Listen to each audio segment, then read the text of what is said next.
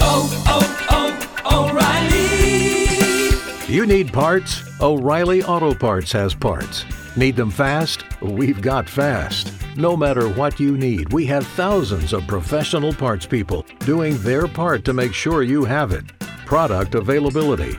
Just one part that makes O'Reilly stand apart. The professional parts people. Oh,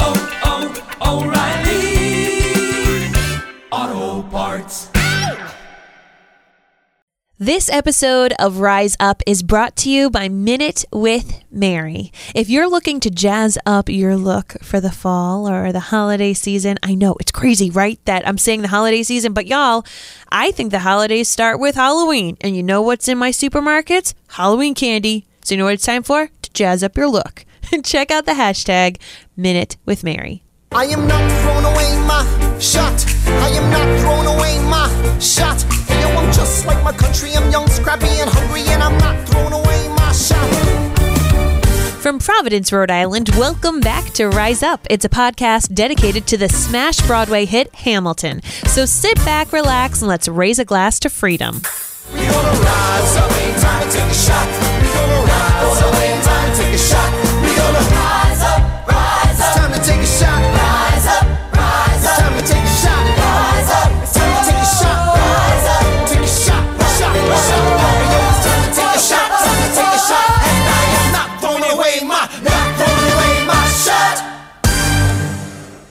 Everybody, and welcome. My name is Mary Larson. My name's Blake, and I cannot believe that you think that the holidays start with Octo with Halloween of Yeah. all things. Yeah, it's a holiday. I mean, it is a holiday. Yeah. And like from then on, you are decorating your houses, you're eating special treats.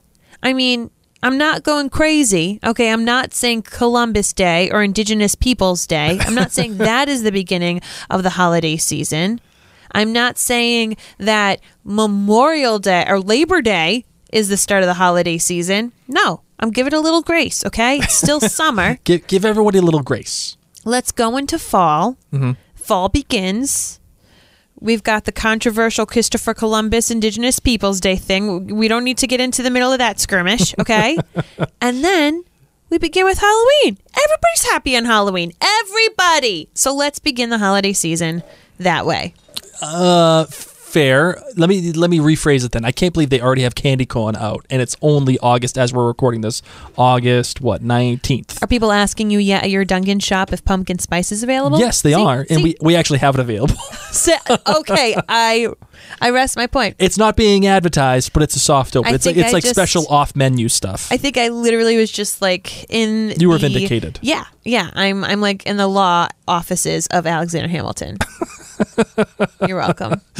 Well, after uh, going to see Hamilton, uh, Rise up. man, we are back, baby. We are back. We're having fun talking about Hamilton, and we just got a chance to go see it. Like we said in Providence, uh, what uh, last week, I think, or two weeks ago, whatever it was. And uh, what an amazing show! Really, truly, just gosh So darn it, So gosh darn it, good. is it good? And You're once like I'm again, not gonna cry yet. Oh, yep, I cried. yeah, once again, I cried six times Yep. at the very least. I cried at the same spots, cried at some spots that I didn't even anticipate again.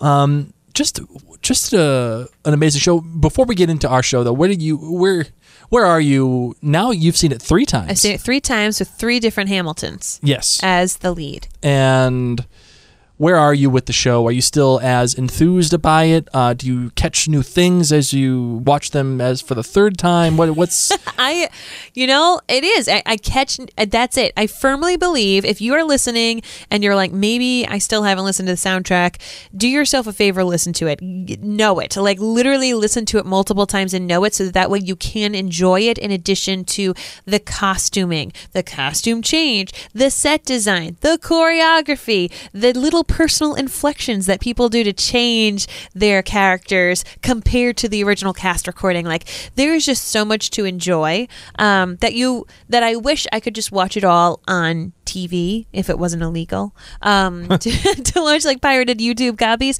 just because I want to soak it in again and again. So yes, seeing it now three times. This last time I did notice even more differences. How about you? Like Uh, even more things, not differences, but even more things. I agree with you that the, wh- ha- wh- seeing it with another Hamilton, which would technically be my third because you have Lin Manuel, and then you have the first guy that I saw with, and now this not this other guy. Okay. Um. So technically, you've heard or listened to four Hamiltons, my darling. Yeah. Uh, I would say you're right. It's it's fun to see the differences each person puts in the character. Mm. Uh, it, it, with Lin Manuel, it, it felt swaggy. It felt like it felt Scrappy. You know, it just felt like Scrappy swaggy. it felt like the guy was smooth. you know, like uh, it, he's just a cool character. With the, our first perfor- uh, our first live performance, I felt like Hamilton almost had a form of like Asperger's, like where he, where he was like really smart and uncomfortable around people, and like almost like Sherlock. Uh, remember Sherlock, uh, the Benedict Cumberbatch one? Yes. That that was the feeling that I got from this one. Mm-hmm. Uh, the the latest one, I got the sense that he was just super nerdy. Uh, which was really cool. Yes. Like I I, uh, I really appreciated that, and I know it's hard to you know understand that when you're not at the when you're when you're just a podcast listener, you- you're not at the performance, so it's hard to depict it or at least to understand that. But uh, just knowing that, like there there are differences, subtle differences, and the things I catch on are story things, mm-hmm. things that I see in perspective now. I see as they happen. And it, it livens the story up for me, which Yeah. is one of the purposes of this particular episode, which is about the story of Hey, tonight, hey, the story of Hamilton itself. And before we get into all of that, I wanted to remind you that you can subscribe to this podcast. You can go on patreon.com and check us out there, or you can find it at maryandblake.com. Uh, and also, uh, check us out on social media. Just look up Mary and Blake, whether it is Facebook, Twitter, or. Why doesn't that have like a little code name? what's that? I don't know. Like you know how people like shorten things and just Oh. give them little. I'll call it the memes. Well, well, we just got uh, we just got a new account on the gram. hey, Do it for the grand, baby. Mary and Blake are now on Instagram. You can follow us there. And we do a lot of our behind the studio, behind the scenes stuff on Instagram. So it's a good follow. You'll get to see us Yeah. doing all of the fun stuff while Hey. we're there. And, you know, maybe we will do that when we're in today's show, just so everybody gets a chance to get the inside scoop on that. And uh, where you go to maryandblake.com and check out all of the podcasts and blogs, including Outlander Cast and Minute with Mary, the podcast. We, we've got This Is Us 2, which is coming back soon, actually premiering on September 24th. What I Oh. just learned is premiering good. on September 24th. Uh, and we have the Game of Thrones podcast that we did. We did we've done Gilmore Girls. We've got 40 billion podcasts. Mm-hmm. And we may or may not be having a Watchmen podcast this season as well, which I'm very excited about. So that is that. Check us out, maryandblake.com, where you find all of our podcasts and blogs, including the Handmaid's Diaries, which we are, which I am writing, which I'm very excited about. As for that, now, Marvin, are you ready to get into today's show? you bet. Let's do it. Ladies and gentlemen, you could have been anywhere in the world tonight, but you're here with us in New York City. Are you ready for a cabinet meeting, huh? The issue on the table. Well, today, of course, we are talking about the story of Hamilton. Where does it go? Where does it go wrong? Where does it rank among the other stories you've watched? And another fun question would it even make a fun movie? That's right. Because So- that's like the hot thing in, in Broadway now. I totally agree. So let, us get this out of the out of the way right now, Mary. In terms of Hamilton itself and the story of Hamilton, where does this story rank for you? Uh, Is it among the best stories you've ever watched? Is it kind Are we of talking like stories portrayed on the stage? I think that that's like a No, no, I just think story in general. Like not just stage. It's not limited to just stage. It's I think it's everything. Okay. I think it's whether it's Game of Thrones, is it um Gilmore Girls, is it Star Wars, is it better than Marvel? Like eh, where are you in terms of I really love this story. It is written very well. I appreciate this is where all this is coming from. Where are you? Where do you think this ranks for you?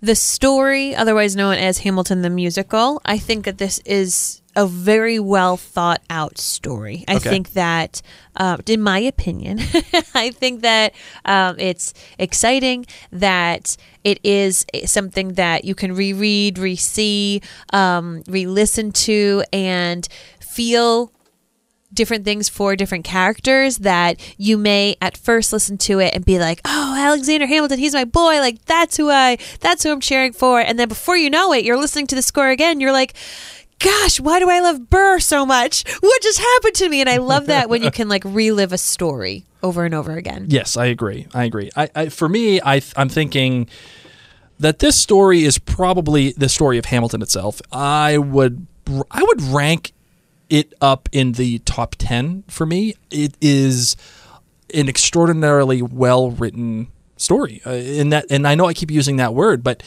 I think it's paced properly. I think the characters are uh, well written. I think the motivations are well written. It's all organic. It's not it's not determined by plot, and uh, I feel like there is a natural thread for everybody and every instance of what the show is trying to tell you. Yep. So because of that, uh, I think I I really appreciate. Look at you. He's trying to gram right now, guys. He's trying to do an Instagram story I did. I grammed it. while we were doing it, and he didn't know to mute it. I'm sorry. Well, I'm still new at the gram. Okay, I'm still new at the gram. You are. Uh, so because of that, I really appreciate this story. Uh, I just think it's well written. It's it's everything about it is just right, and we'll get into why. So, Mary, where do you think the show gets it right, Uh, or where do you think the story overall of Hamilton gets it right in terms of how it's written and the way that it's presented to you as the viewer?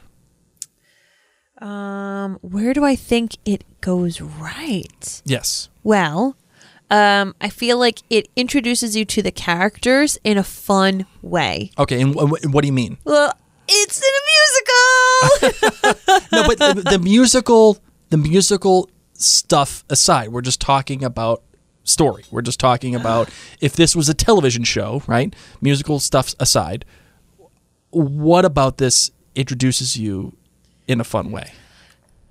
well, just the language, the fact that these other characters are introducing you, that frequently those bits that you learn about the person in the beginning are then interwoven throughout the um uh, throughout the show. You know what I mean? So it's not just like, "Hi, trust me that this guy does this," but like you see it repeatedly come throughout the show. Um Yeah, you know that's that's actually really great because in the beginning of the show they have all of the characters and they tell you straight up, this is what happened. I died for him. I loved him. Yep. I fought with him, and I'm the damn fool that shot him. Yeah. Like you know straight up what's happening. You have that dramatic irony you, of knowing what is going to happen. Yeah. I trusted him, um, and they tell you straight up, Mm-hmm. and you get a chance to either parse it together for yourself, or you get a chance to just watch it and develop. Uh, well, um, uh, develop rather. Yeah. And I, I like that. I think that's a that's an interesting technique to use to just tell you straight up, this is what we're doing yes. and given given the way that it's written and given how fast well i mean again again we're we're not talking about the show we're talking about the story given how f- fast the story moves i mean it is boom the pace is it never stops it No. never slows and you kind of need that idea of i'm the one who i'm the damn fool who shot him so you know that this guy is going to be a problem I mean, many people forget. They hear that first line, you know, the first song, and then they forget. And they're like, oh my God. Like, if they don't know the story of Hamilton and Burr, right it's a little feisty at the end. and you know not a lot of people do know the, the story of hamilton that's what I'm talking about, man. You know, not a lot of people know that it was Burr who shot him and Yeah. Burr who killed him.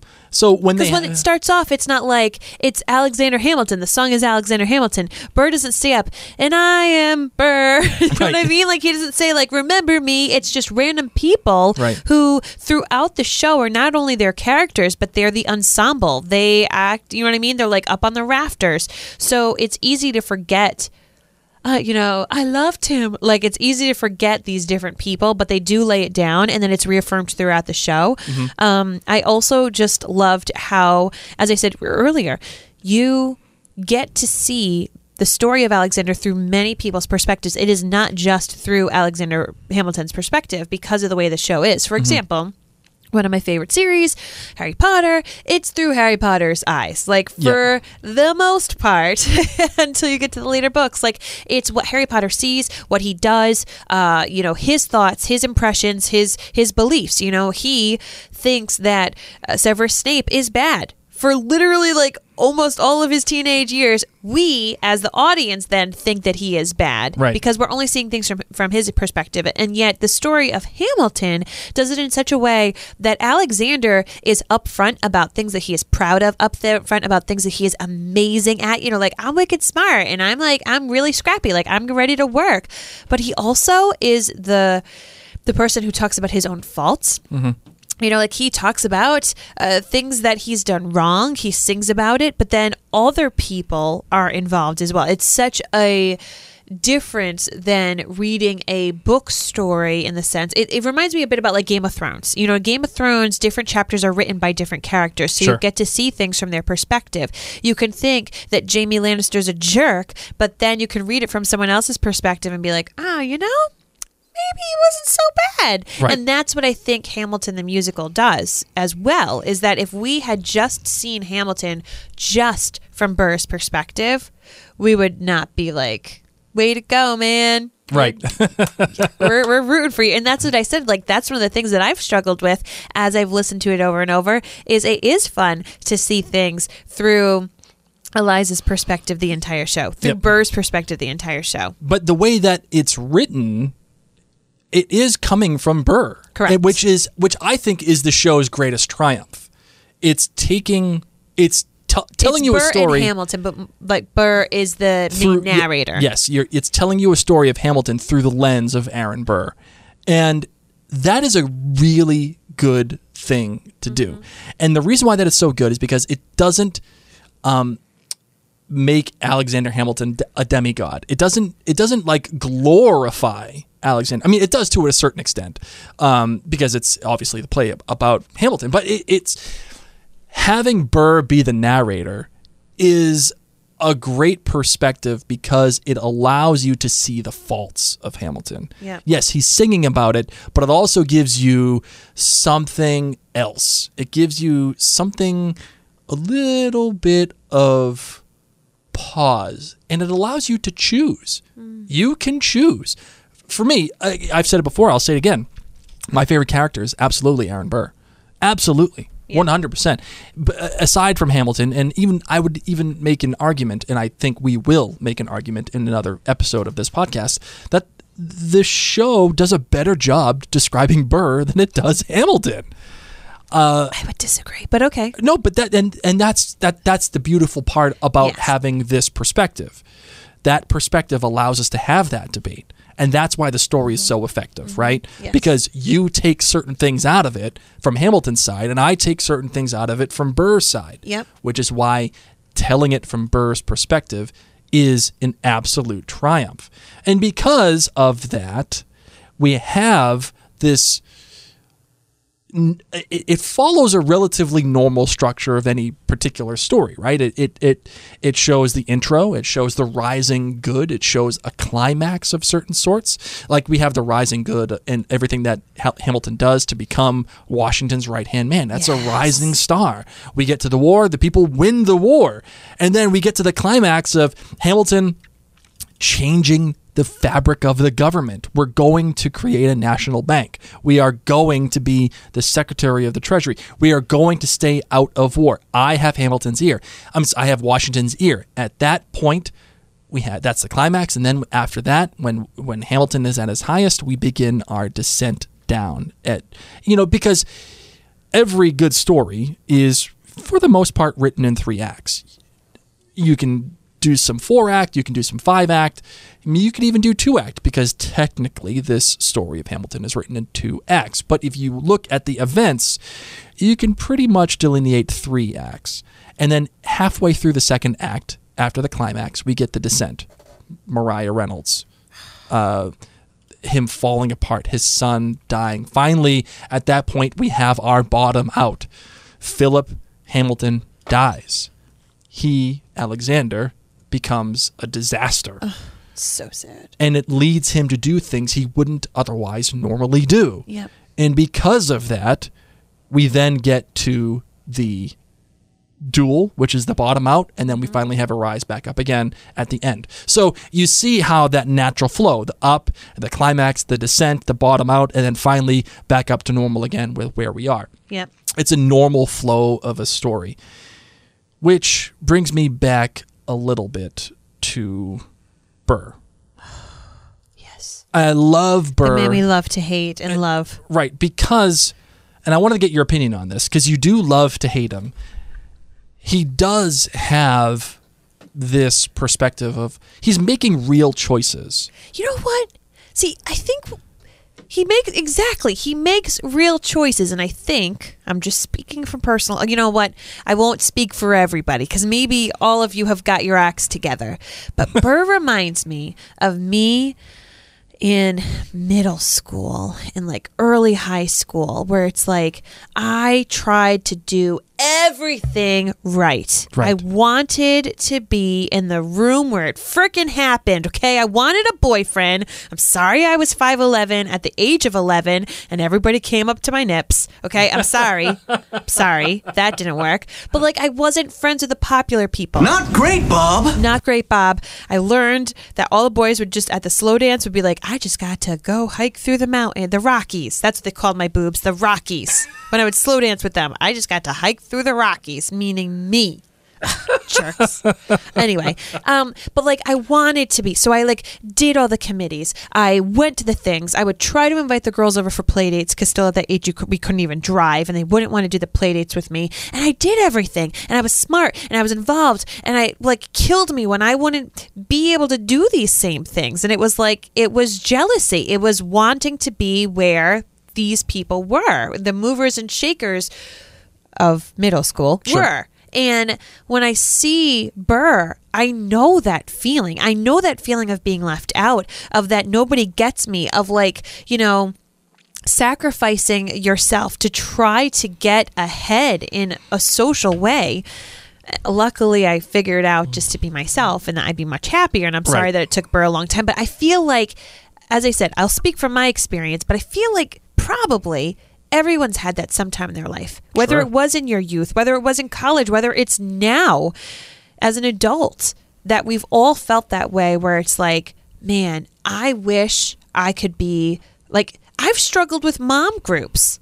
I've told you about it tons of times, Blake. Like, Right. I've struggled finding mom friends, and I'm like, oh, maybe these moms don't like me because I say things like nips. I like, I, I don't know. Like, I'm trying, but I don't want to not be myself. But you just put yourself out there, and it's like society has always had groups, has had cliques, has had elites, you know. And I feel like we've all in different areas of our life, whether it's through our career, whether through our social circles, or what have you, we've all wanted to be in the room where it happens. And Right. so through that, Burr is so human to us. And we've all known a freaking Alexander Hamilton, okay? We've all known that girl that comes in in eighth grade. And just gets everything right. Who's like literally like most popular right away. It's like, um, What's that? What's that? Uh, redhead movie that was like a pop culture movie, and she was weird, but then she became popular on Mean Wednesdays. We, Girls? were we pink. Yes. Yeah, Mean okay? Girls, yes. Mean Girls. It's like Mean Lindsay Girls. Lohan. It's like Lindsay Lohan Oh, comes to your class That was prime Lindsay Lohan. and you're and that's that would happen to me. I'd be like, "Whoa, a new kid.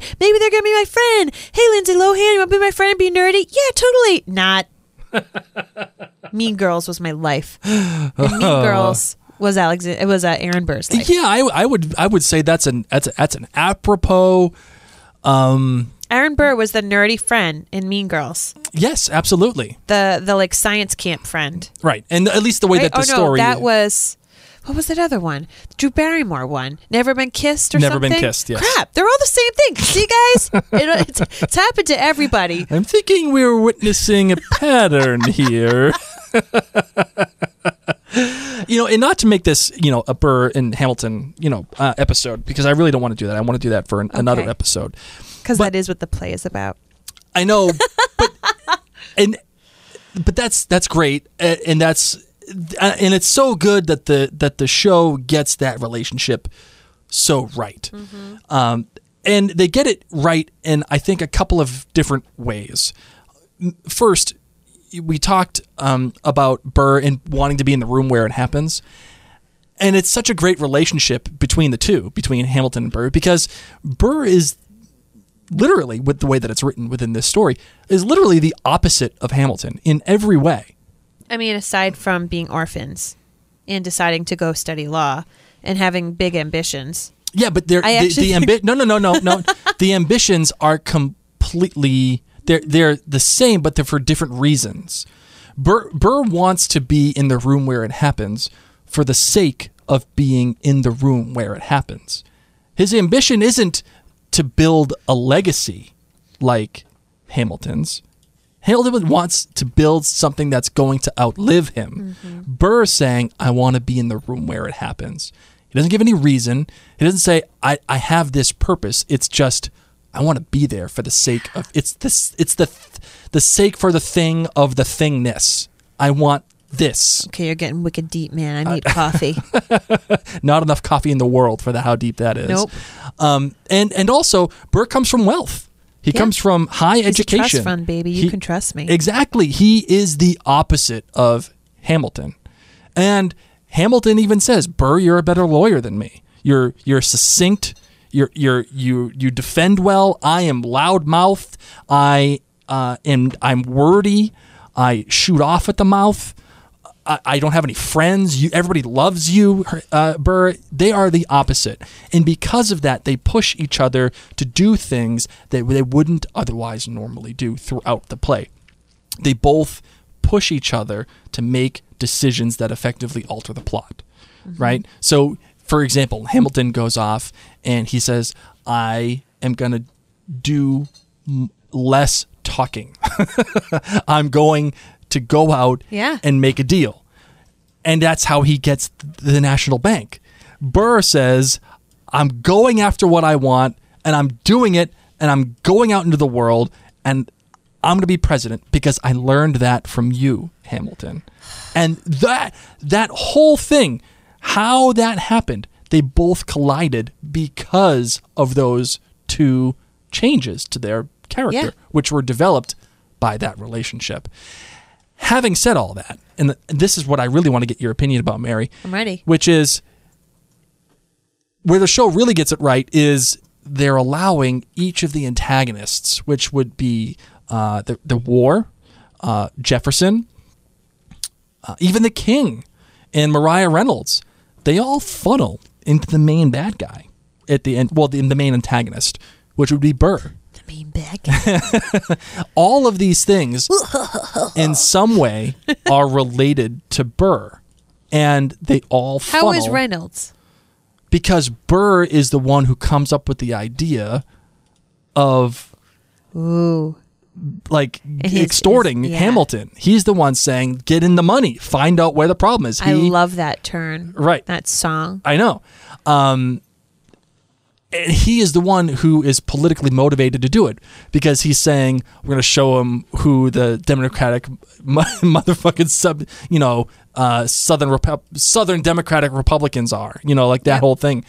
He's the one who's behind that.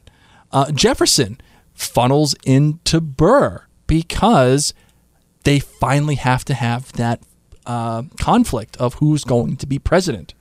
And Hamilton has to choose between Burr and Jefferson. Madison is the one who proposes the deal to Yeah. get the capital in DC. And they're at the dinner, and Burr sings, I want to be in the room where it happens. All of these things, even the war, when they're coming in, and Washington says, uh, it- well, I'm sorry. Burr goes to Washington saying, "I have some ideas. I, you know, I, I, I really appreciate your your plans and what you're doing, but I have some thoughts of my own." And Washington says, "Yes." And as soon as Close the door on your way Hamilton walks in, it's close the door on your way out, Burr. It, it's even the king, the king going around saying, "He's never going to be president now," and I'm gonna be president now. The- oh, God, the- I just love I love this show. it's it's a fantastic story because all of the subcategories, all of the sub antagonists filter down into Burr. It all builds to that final conflict. Would you agree with this statement? Sure. Thank you. okay. That being said, this is not the episode about Burr versus Hamilton. This is the overall story of what we're trying to talk about. And I think the show goes really well because they be, they begin the show with Hamilton saying, "I'm not going to throw away my shot," mm-hmm. and the story itself ends with Hamilton throwing away his shot, literally Yes. and figuratively. Well, the story doesn't actually end there. It ends with Eliza. Well, Hamilton's story ends there. Yes. And that is a really excellent character arc. Do you agree with that statement? Yeah. Do you do you find that do you, do you find that that is the real arc for Hamilton? That's a good question. Because it's his own worst fate at the end, right? I mean, uh, what is his arc? I think, you know, it's this youth, this power, this determination, this g- making something that will last forever. But then you got Eliza telling him the gosh darn truth. what do you mean? Hey, man, you're being a little busy and crazy. What really matters is the people that you love.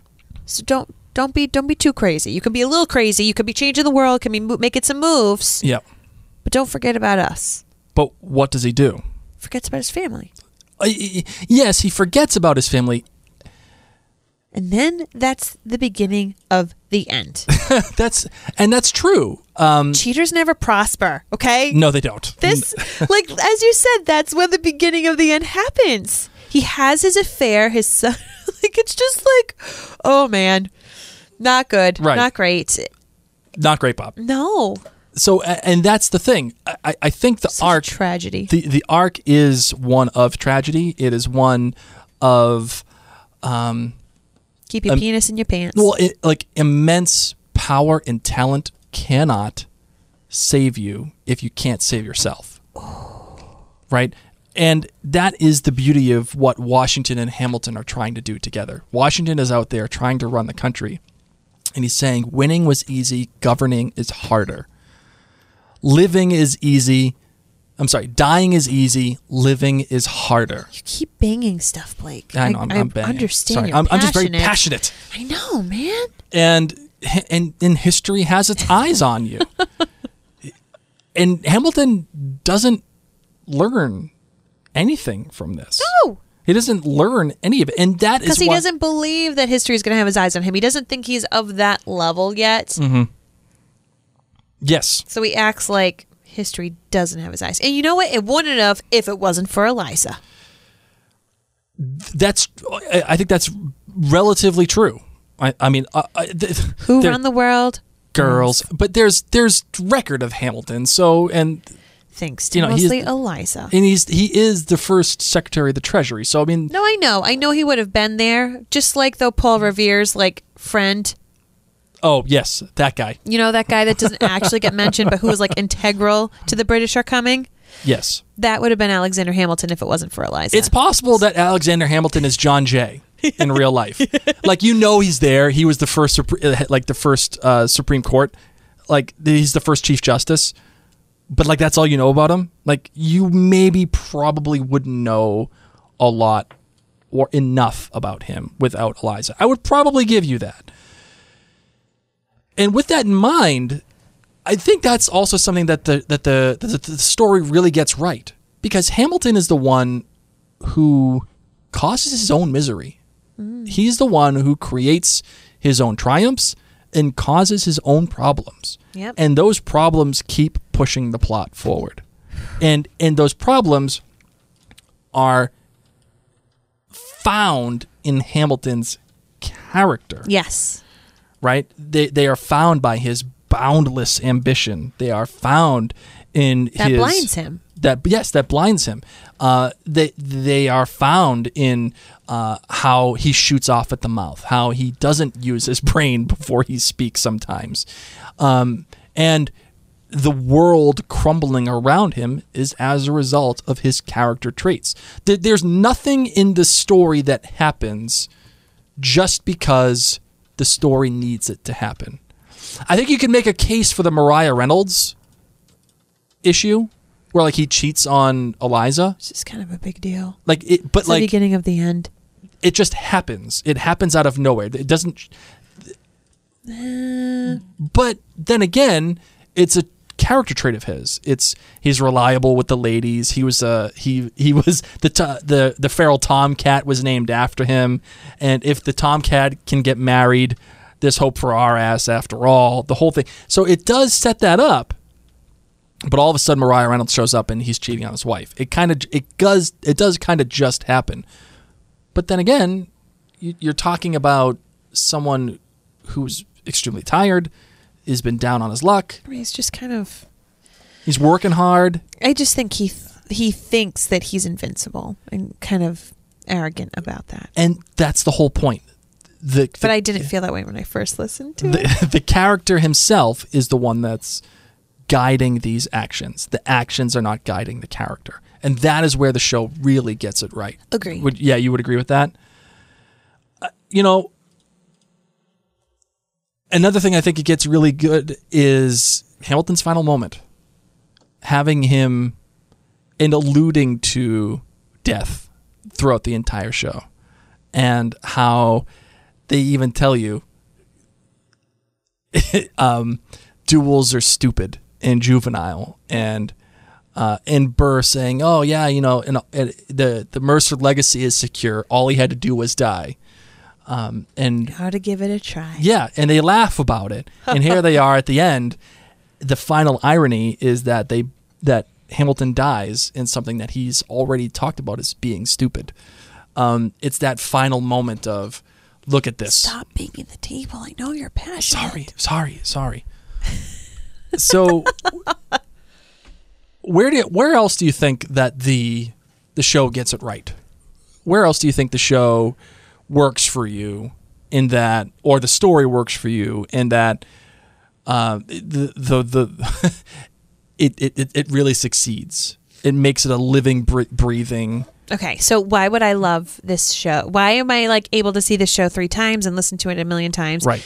And not be like, okay, that was enough, because it is tragic. It is a tragedy. Like someone's dead, someone that you've learned to love over that period of time that has excited you that you've been on this journey with that you've known loved and trusted or gotten to know at least maybe you didn't trust him but he's dead. There's not a wedding. There's not a baby. This is a tragedy. Yep. and yet they're able to end it on such a high note like and give you hope. And i really really love that about this story. You know i'm not gonna lie. Blake and i right now have been binging the handmaid's tale. I'm feeling really debbie down okay guys. Really debbie down.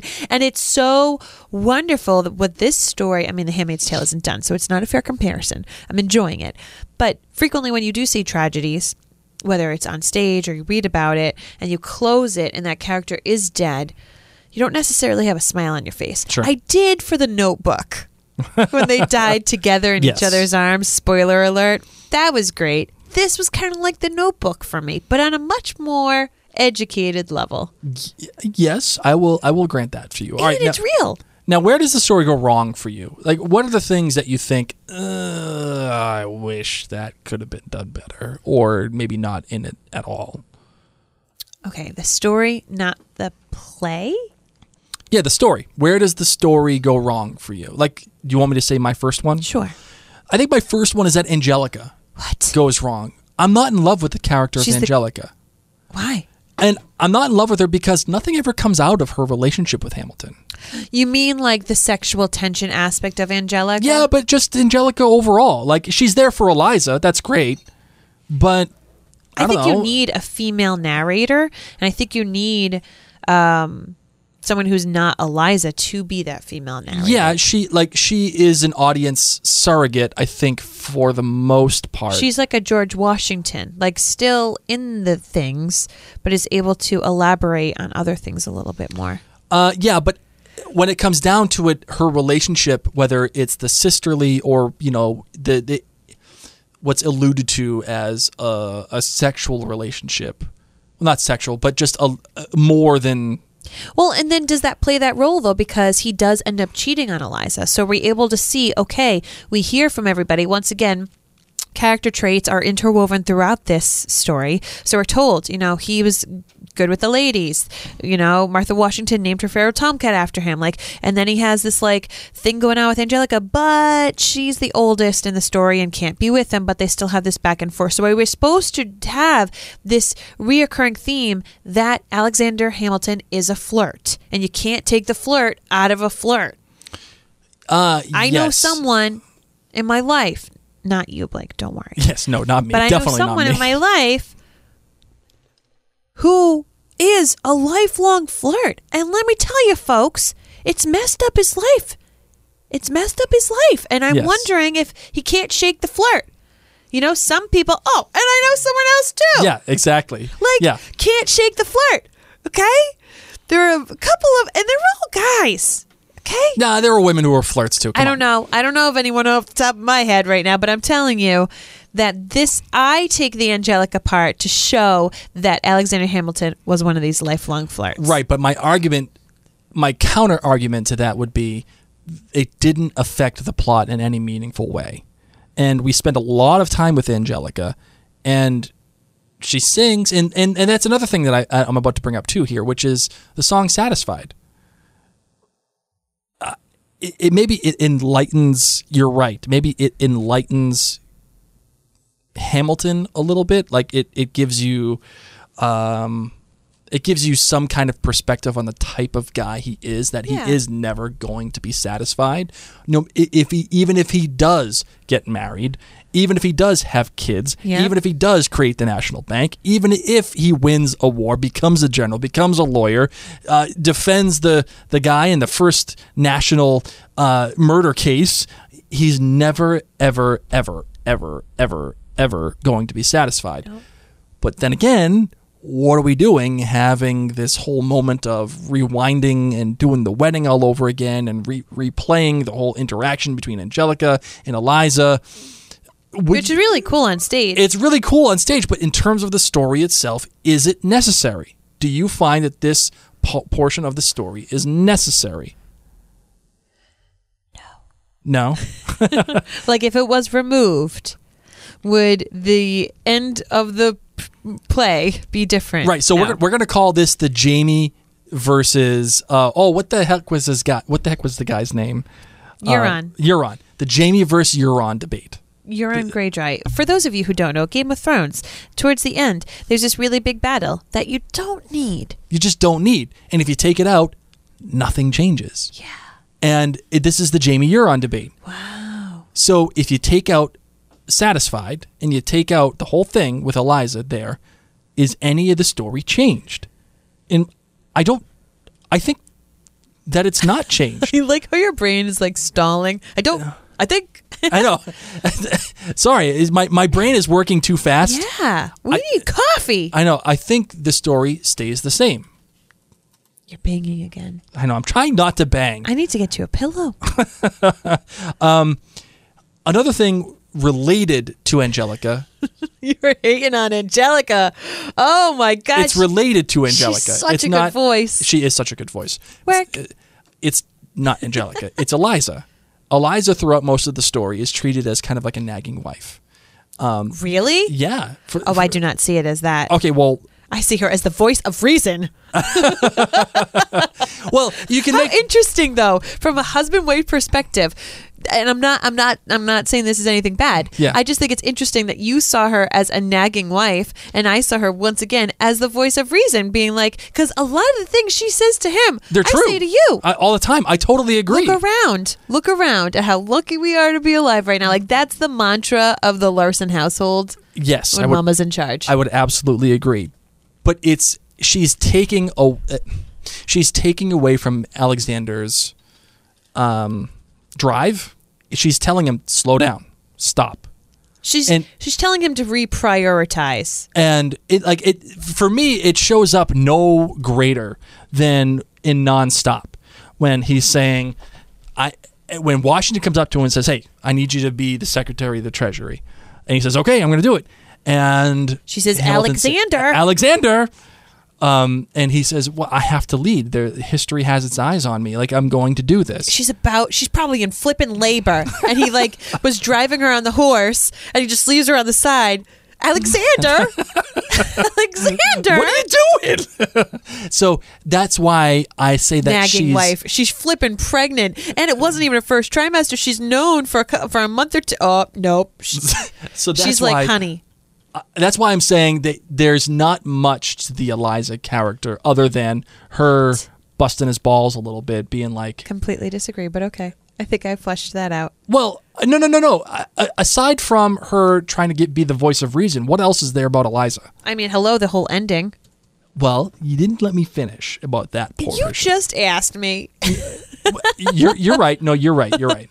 Um, however, I will say this: she is given agency. She is given something. Listen, man, a lot of us are late bloomers, and history does not have its eyes on women because we all know, we all know that a lot of the founding fathers, a lot of men in history, they're going home, laying in bed. Honey, I've had a rough day. Oh, really? Well, let's talk about this. And then who comes up with the game plan? Once again, have you watched The Handmaid's Tale? the women. I totally agree. And what I'm getting at is she is eventually given agency. She does make the choice to cut Alexander out of her life. She makes that choice. She does it. She hopes And he burn. burns. And those are strong fighting words. I hope you burn. Like, can you imagine that? I mean, And then, Yes. And then, not against you. and then she chooses to allow him back in. And she chooses to keep his legacy alive. The thing that tore them apart, she chooses to keep alive, which is an excellent character trait. But I would say for the Don't hate first on her. No, for What the first she- half, for the first half of the play, she isn't given much. But like that's because Angelica has it.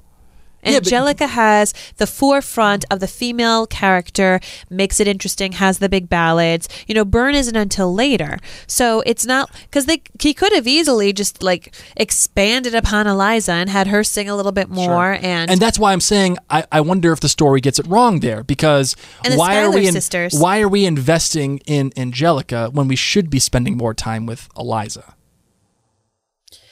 because she's a late bloomer. Okay, all right, all right. An another kind of nothing character is James Madison. Yes. James Madison is a nothing character, But he needs to be there. he does need to be there. He just shows up. He, you know, he does give the idea of having the deal for the Capitol and the National Bank. He does do something that affects Well, because in history he was always there. So that's the thing is they Right. couldn't like write this story without including him. Well, I, I disagree in that, you know, just because it happened in real life does not serve as an excuse for your story. You can change things as necessary. You can write people in and out of your story as uh, as you want. But yeah, like even though he was kind of a nobody in this story, he was still a major player in the founding fathers. He was in the room where it happened. Okay, you couldn't be like these people in the room where it happened, and then people go and take their history test, and they'd be like, "Just kidding, there was one more guy." That's a valid point. like I think that alone needed to happen. Like maybe Lin Manuel Miranda was sitting there being like, "Do we need to have Madison?" He's kind of like a bump on a log, and then he's like, "Shoot." We make such a big deal out of the room where it happened. We got to have them. God, what do we do? Guess we'll keep them. I would. I think I would probably agree with you.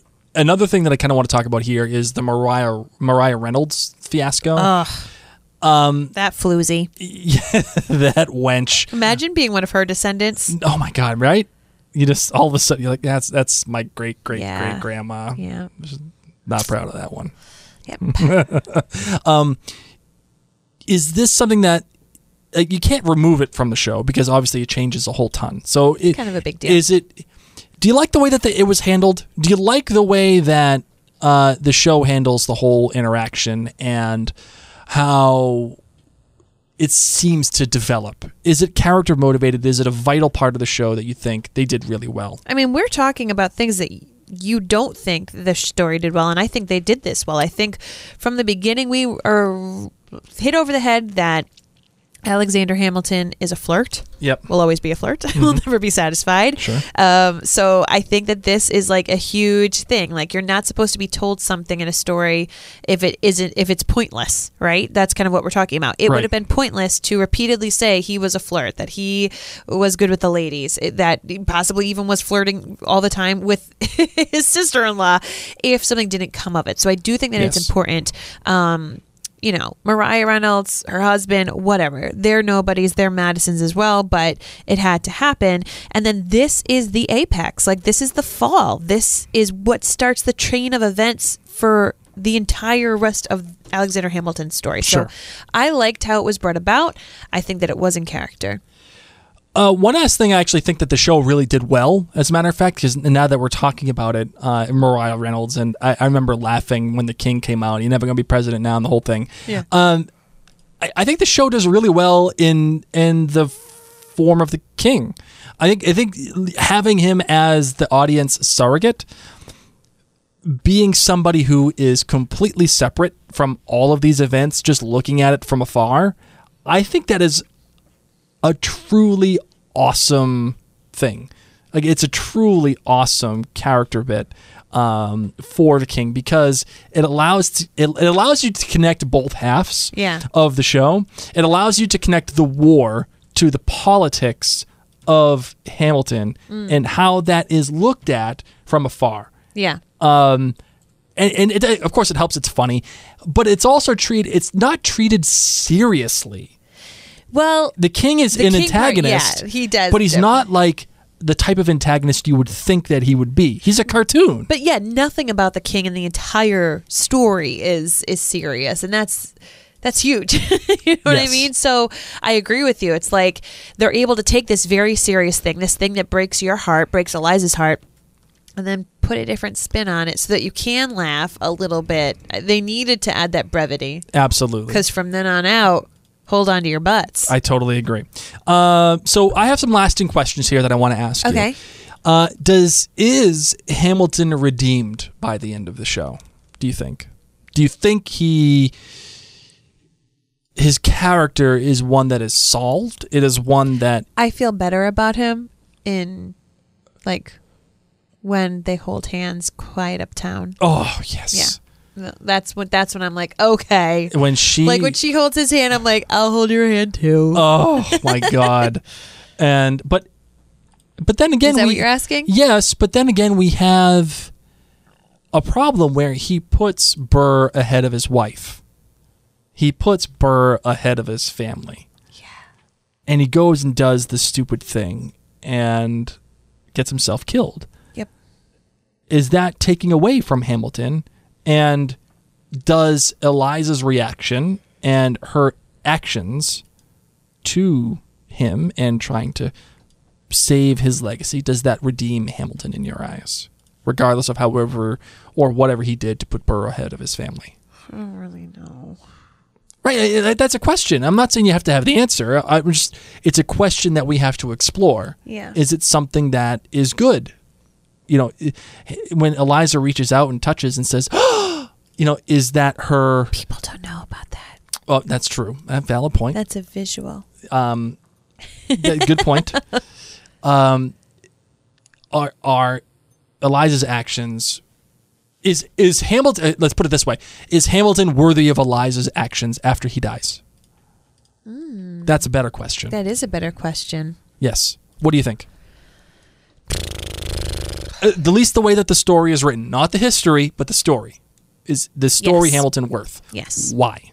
Because he was such a important figure in US history and created so much. The next question: Does he deserve the death that he receives? Yes. he, you think he needs to be punished for all of his actions. No, I think you're an idiot. Don't duel. Valid point. Because, you know, Hey, it could go one of two ways. y- y- you live or you die. You get a 50 50 shot. Hey. Um, You know what I'm not going to be doing any time in my life? Dueling. Dueling. Because it's stupid. Um, is Hamilton's, you know, Burr has this great line I should have known. I should have known that the world was wide enough for both Hamilton and me. Is the show more of an indictment on Hamilton, or is the show more of an indictment on Burr? Oh, it's Burr because it's Burr saying it's okay, middle school Mary. This is like the the more you know, like be yourself, be yourself, man. Yep. It's gonna be okay. Actually, being yourself is better than okay. It is the best. So, yeah. Is Burr a redeemable character within the show? Oh yeah, You think so? yeah. Okay. Uh, and th- that those are my lasting questions, really. And, and I, I would like uh, you guys to, to pipe in and have uh, any lasting questions that you have from Hamilton the show and Hamilton the story as it is written in the show. The final question I have for you, Mary. Would this make a good television miniseries or would it make a good movie? Which one do you think would be better? Oh, I have to choose. I'd say yes to either. I don't necessarily know if like singing would be best on screen. Like I would love to see this now. Now that I enjoy the historical aspect of it, I would like to see this just like kind of in the s- same vein as the Tudors. You know, I could do Tudors, but Hamilton. Yeah. Um, you know, the thing that comes to my mind is the miniseries by HBO uh, about John Adams. It's just simply called John Adams, Yep. which Hamilton is actually featured in, by the way. Uh, I think I'd be interested in seeing a miniseries about Hamilton. Because sometimes when I watch musicals in a movie, it's just not the same. Like sometimes it's great, but I don't know. It feels disingenuous a little bit. and the and the TV thing, guys. I am all for musicals, but like this whole like Thanksgiving night or what what night is it when they've been doing musicals on like NBC I don't and it's know. all live to tape. but yes, you're right. And. Carrie Underwood wasn't it like the Sound of Music? Yes, it was, yeah. the sound of music. So like that kind of a thing. Definitely don't want that for Hamilton. Right. No, thank you. I would agree. I don't. Yeah, I don't think. No, no. Um, how about a movie? Like, could we give Hamilton the Les Mis treatment? Could we give Hamilton the Phantom of the Opera treatment? Yes. I don't know. Oh, okay. Well, why do you say yes? Let's put it that way. Why do you say yes? Well, because then you'd have the whole scope. The thing with the thing with like the TV cheapy thing is it's stupid. Like it's different when you're on stage and you see, you're there. You're like in it. These people are doing it live. You're like yes, eh, you are there in in your mind mentally. Yes. TV if it's not done very well, It's cheap. it's cheap. Yes, Yeah. and you know you're educated enough as a viewer to know that it's cheap. Yeah, if we're talking HBO level, I'm in. Yes. If we're talking Les Mis uh, movie level, I mean, I want the the the sounds, I want the costumes, I want the grandeur of it. I'm in. But if you're going to be doing a little rinky dinky, no way, Jose. Would you prefer the musical on a TV miniseries as opposed to like just a straight story? Like I would prefer the story, I think I would agree. In a movie, would you prefer a musical movie or a straight story? musical movie. I think you're probably right on that one too. Oh my god, is this why we're married? Are we The- kind of like best? Do we just become best friends? Yep. uh, yeah, I think I would like to see a musical movie. The problem is that the that the show, the live show, is two hours forty five minutes. A movie, a movie really How long should. was the Les Mis movie? uh, it was probably two and a half, right around there. So you got to cut some stuff out. Yeah. Um, yeah, I, I, yeah, the musical movie would be great. Listen, they, yeah, they they they can they can do this. I mean, I don't need it anytime soon. though. No, no, no. Let let the play be the play. Let let the musical be the musical. Let it let it shine. Let it do its own thing. But like ten years from now, Yeah. yeah, I could see a movie. There's almost too much money to be made to not make it a movie. Um, I don't know. Like I, th- let's. The problem is, is that if they don't make it a movie, there's going to be a ginormous population that will not be able to see Hamilton for, I mean, anytime Right. soon, possibly ever. Mm-hmm. You know, it is right now and has been like the hot one of the hottest shows and it's going to be that way for a long time and if you live in an area of the world where you don't have easy access to theater and don't have easy access to like popular theater mm-hmm. You're screwed And that's why I'm saying there's almost too much money to be to be made. uh, Yeah. In, in not in making it like the well the yeah they, they have to make it because everybody would pay for it. And and look, let's look at it historically too. I'd pay for it. let's let's look at the the, the world's biggest shows, right? Will there Fa- be sing-alongs? Phantom of the Opera made into a movie. Cats being made in swear word right there. what? That cat's trailer is freaky. I know, I agree. It's I have no I have no use for that trailer. I mean, I'm totally gonna watch the movie when it's free. yeah, But that trailer freaked me e- out. Even then, I'm I'm not in on that trailer. Um, Chicago, Oh, so good. not only made into a movie, it was a Best Picture. But all these movies are from plays that were made wicked long ago. That's why I'm saying if you if we give it ten years or so, I think the Rent They made into a movie. So um, that's what I'm saying it's going to be made into a movie. It has to. There's too much money to be made in making it a movie. Um, so that's that. Um, my love, are you ready to close this bad boy out? I am. All right, let's uh, let's do that. You'll be back, soon you'll see. You remember you belong to me. You'll be back, time will tell. You remember that I served you well. Oceans rise, empires fall. We have seen each other through it all. And when push comes to shove, I will send a fully armed battalion to remind you of my love. My favorite thing about having this song as our closing is watching Blake from across our studio dance with like his shoulders. My second favorite thing is I just love the releases that this actor does with his voice. What do you mean? What's that? Like his K's, you'll be back. Oh, okay. I see what you're saying. And his gentle rollings of his R's. Oh, yes. Gosh, it's like butter rolling. Like, sorry, in case you can't tell, I've been a chorus director. Well, actually, you want to know something fun about this actor? what's our cat doing? He, she's She's gonna break the studio. She's telling us time's up, guys. the guy. The guy who was the king in this in this recording. His name's Jonathan Groff. Yeah. He is going his uh, his second season of the show Mindhunter, of which he is a star, has now premiered on Netflix, Oh, congrats! and it is a, a terrific show. So if you're into Jonathan Groff and uh, the whole thought it was Graph. Jonathan Groff, and Jonathan Groff was actually the voice of what's his name in uh, Yeah. in Frozen. Yeah. Same guy, Yeah. Kristoff. Kristoff. Not Sven. Not Sven. Definitely not Sven. No, you, you don't get that joke right now, do you? No.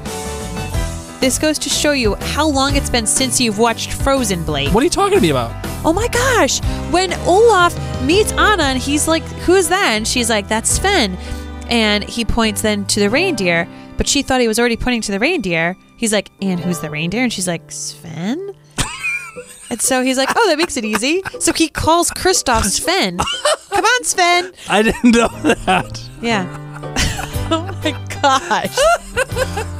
And then when That's he finally great. goes and sees the trolls and they're like, Kristoff's home. Willow's like, Kristoff? Where have you been, Blake? Oh man. Gosh. Oh right. All right. I didn't know that. Well, for now, ladies and gents, my name's Mary Larson. And I'm not Sven. We're going to have to watch Frozen tonight. Rise up.